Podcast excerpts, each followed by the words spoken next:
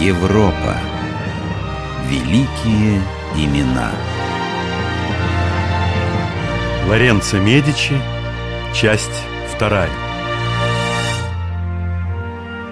Каждому человеку Господом отпущен свой срок жизни. Любимому флорентийцами Гандальфьеру справедливости, внуку богатейшего банкира Европы Козима Медичи Лоренцо Великолепному, суждено было прожить на свете 42 года и 4 месяца. И этот срок подходил к концу. Правитель Флоренции удалился в свое имение в Каредже и боролся с подагрой в кругу родственников и друзей. Он спросил у своей сестры Нанинны. «Скажи мне честно, насколько безнадежно мое положение?» Брат, ты всегда был очень мужественным человеком – и уйти из жизни тебе подобает отважно и благочестиво. Знай, что надежды больше нет. Если такова воля Божия, нет для меня ничего приятнее смерти. Позови, позови моего наследника Пьетро. Я здесь, отец. Дорогой мой Пьетро, без сомнения тебя признают моим наследником – я не сомневаюсь, что ты получишь власть, которую они вручили мне. Но так как государство тело многоглавое и невозможно нравиться всем, всегда помни, что выбирать надо на самый честный образ действий и частным интересам предпочитать общее благо. Я запомню это, отец. А сейчас не лучше ли вам немного отдохнуть? Ты прав. Силы мои тают, и мне нужен отдых. Каждый флорентиец чувствовал, что с болезнью Лоренца сила уходит из их города. Кончается славная эпоха, которую потом назовут Возрождением. Сама вилла Кареджи, где сейчас лежал Лоренцо, на протяжении нескольких десятилетий была центром гуманистов, Латоновской академии. Здесь жили и творили великие умы, личные друзья Лоренцо, Марсилио Фичино, Джованни Пико Делла Мирандолла и Анжелла Полициано. Прилежным слушателем этой академии был замечательный художник Сандро Боттичелли, да разве только он. За честь для себя трудиться над заказом Лоренцо считал Микеланджело Буонаротти. Создание его гения лестницы в уникальной библиотеке Медичи, знаменитая Лауриана, и до наших дней поражает зрителей. Будто не ступени, а лавина мысли не извергается вниз.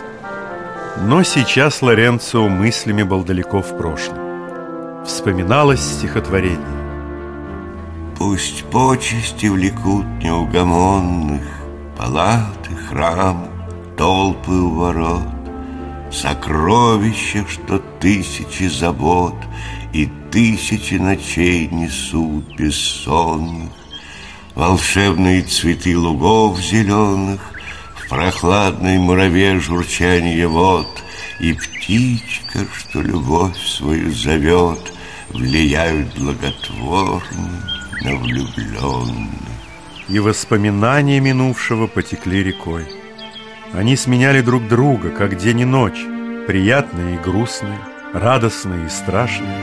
Вот ему исполнилось 9 лет, и он начал посещать лекции во Флорентийском университете. Вспомнил, как им гордился дед Козима. Уже тогда он начал играть на разных музыкальных инструментах, сочинял стихи. Юность, юность, ты чудесна, Хоть проходишь быстро путь, Счастье хочешь, счастлив будь нынче, завтра неизвестно. Потом прыжок в воспоминаниях через 9 лет, его 18-летие. Они с матерью лишь чудом остались в живых. Затем, спустя два года, помолвка и свадьба с его любимой Кларичи. Кларичи Арсинь. Перед глазами встали лица их детей, один за другим. Сначала старшая – светловолосая, бледнокожая Лукреция. Увы, она слегка сутулится. Потом любимица матери Маддаленна, за ней Луиза и Контессина, и, наконец, сыновья. Первый, его гордость, Пьетро. Потом средний и младший, Джованни, Джулиана. Вспомнив Джулиана, Лоренцо вздрогнул. Его он назвал в честь своего убитого брата, соправителя. Это была незаживающая рана в сердце Лоренцо. Убийство тщательно готовилось, а он ни о чем не догадывался. Должны были пасть они оба. Лоренцо отделался легким ранением, а Джулиана, наемный убийца выступлений, нанес 21 удар. Убили как Юлия Цезаря. Во главе заговора стояло семейство Пацци, давние соперники Медичи. Хуже всего, что в этом убийстве был замешан сам папа римский, Сикс IV. Впрочем, когда к нему пришли заговорщики, он не сразу дал согласие на убийство. Не говорите мне, что Лоренцо Медичи узурпатор Флоренции. Это мне известно и без вас. Я за то, чтобы отстранить Медичи от власти, но я дам на это согласие только тогда, когда вы дадите мне обещание, что низвержение Лоренцо и его брата Джулиана обойдется без кровопролития.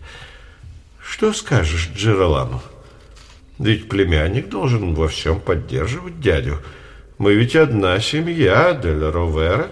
Кто знает, как дело обернется. Я требую полной гарантии, дядя, что если и случится человека убийство, то вы даруете убийцам прощение. Угу, ты настоящий зверь, Джералама. Еще раз говорю тебе, что не желаю ничьей смерти. Ну, если понадобится, можете действовать с помощью вооруженной силы или с помощью любых других средств. Я помогу вам.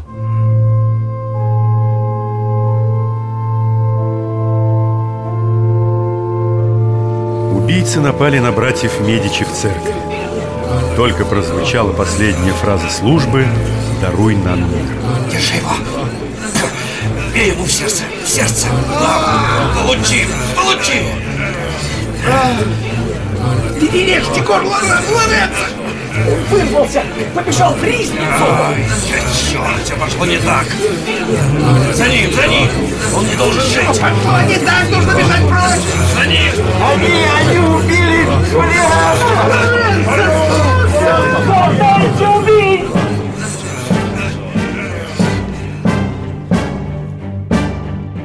Насилие порождает насилие. Месть Лоренца за убитого брата была жестокой. Убийцы, заговорщики и их пособники были схвачены и повешены на башне. Одному из убийц, Бандини, удалось сбежать в Константинополь. Спустя год султан Мехмед II выдал его Лоренцо. Беглец был повешен рядом с остальными. Там его видел и зарисовал Леонардо да Винчи. Покушение на жизнь соправителей и смерть Джулиана сделали Лоренцо в глазах народа героем. Синьория приказала выставить в церквах его изображение. Преступников же заклеймили обычным в то время знаком позора. Синьория поручила Сандро Боттичелли изобразить их повешенными на окнах дворца Синьории. Беглый Бернардо Бандини, до времени избежавший наказания, на картине удостоился подписи. Иуда, новый именем Бандини. Следующий ход был за папой Сикстом IV, который покровительствовал заговорщикам и ненавидел Медичи. Он отлучил Лоренцо и все правительство Флоренции от церкви, а чуть позже сделал то же и в отношении всех флорентийцев. Одновременно по его приказу неаполитанские и римские войска подошли вплотную к границам Флоренции. Однако в Италию вторглись турки, и сразу стало не до внутренних дрязг. Лоренцо был не только умелым правителем и покровителем художников и философов. Он сам был прекрасным поэтом и драматургом. 17 февраля 1490 года состоялась постановка его стихотворной пьесы «Священное представление о мучениках Иоанне и Павле». Речь шла о святых мучениках Иоанне и Павле, которые скончались в 362 году в Никомидии. Если рассказать в двух словах, то сюжет пьесы заключался в том, что дочь императора Константина, Констанца, излечивается от проказы, приложившись к мощам святой Агнес. После этого она хочет уйти в монастырь, но к ней сватается язычник Галикан. Принцесса просит отложить свадьбу до возвращения Галикана из похода против мятежников. Вместе с полководцем отправляются двое офицеров-христиан – Иоанн и Павел. Галикана терпит поражение. Иоанн и Павел поясняют ему, что он понадеялся только на свои силы и потому был разбит. Если бы он молил о помощи у Бога, то все обернулось бы иначе. Галикана принимает крещение, и сразу вокруг него собирается войско ангелов, которых он ведет в победоносные сражения. Самыми важными в этой пьесе были слова о власти, ставшие как бы политическим завещанием их автора, Лоренцо Медичи. Знай, кто ее стяжает по наследству, что власть дает нам тысячи забот, а с ними дух и тело изнемогут, на вкус держава горше, чем на вид. Кто хочет испытать, что значит править, о высшем благе прежде помышляя, и жизнь благую выбрать подобает, чтобы другим служила образцом, отринуть роскошь от себя и скупость, в суде любому правду воздавать, быть ласковым, сердечным и любезным, владыка, будь слугой своим слугам. Постановка понравилась флорентийцам. Она была динамичной. В ней были колоритные сцены, в которых фантастика переходила в повседневность. Ангелы становились воинами, Богородица воскрешала мертвого, призрак мученика сокрушал врагов христиан. Зрителям доставляли большое удовольствие игра актеров, экзотические декорации и многочисленные эпизоды с пением. Музыку для пьесы сочинил прекрасный немецкий композитор Генрих Исаак, капельмейстер церкви Сан-Джованни. Простому народу понравилась внятная мораль постановки. Добрый государь, готовый делать все для общего блага, не спасется, если не имеет истинной веры. Сцены из этой постановки и увидел в свой предсмертный час Лоренцо. И они согрели его душу. Вспомнил он и свои духовные гимны, которые написал на мотив народных песен. Похвалу Богородицы пела в церкви его мать. Верный, вечную красою величайся, Преснодева. Всяк хвали тебя, Мария, Всяк молись тебе с любовью, Всяк хвали тебя, Мария.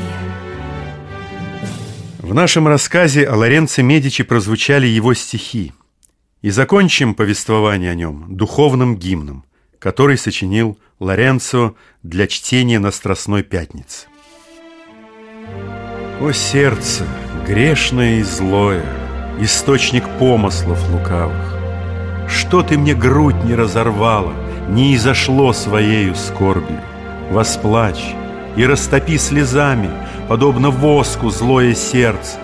Сошел во гроб живой предвечно Христос, Господь твой милосердный. Ты сам взойди на жестко древо, Со Иисусом сораспнися. Ты сам пронзен будь тем железом, Которое Его пронзило.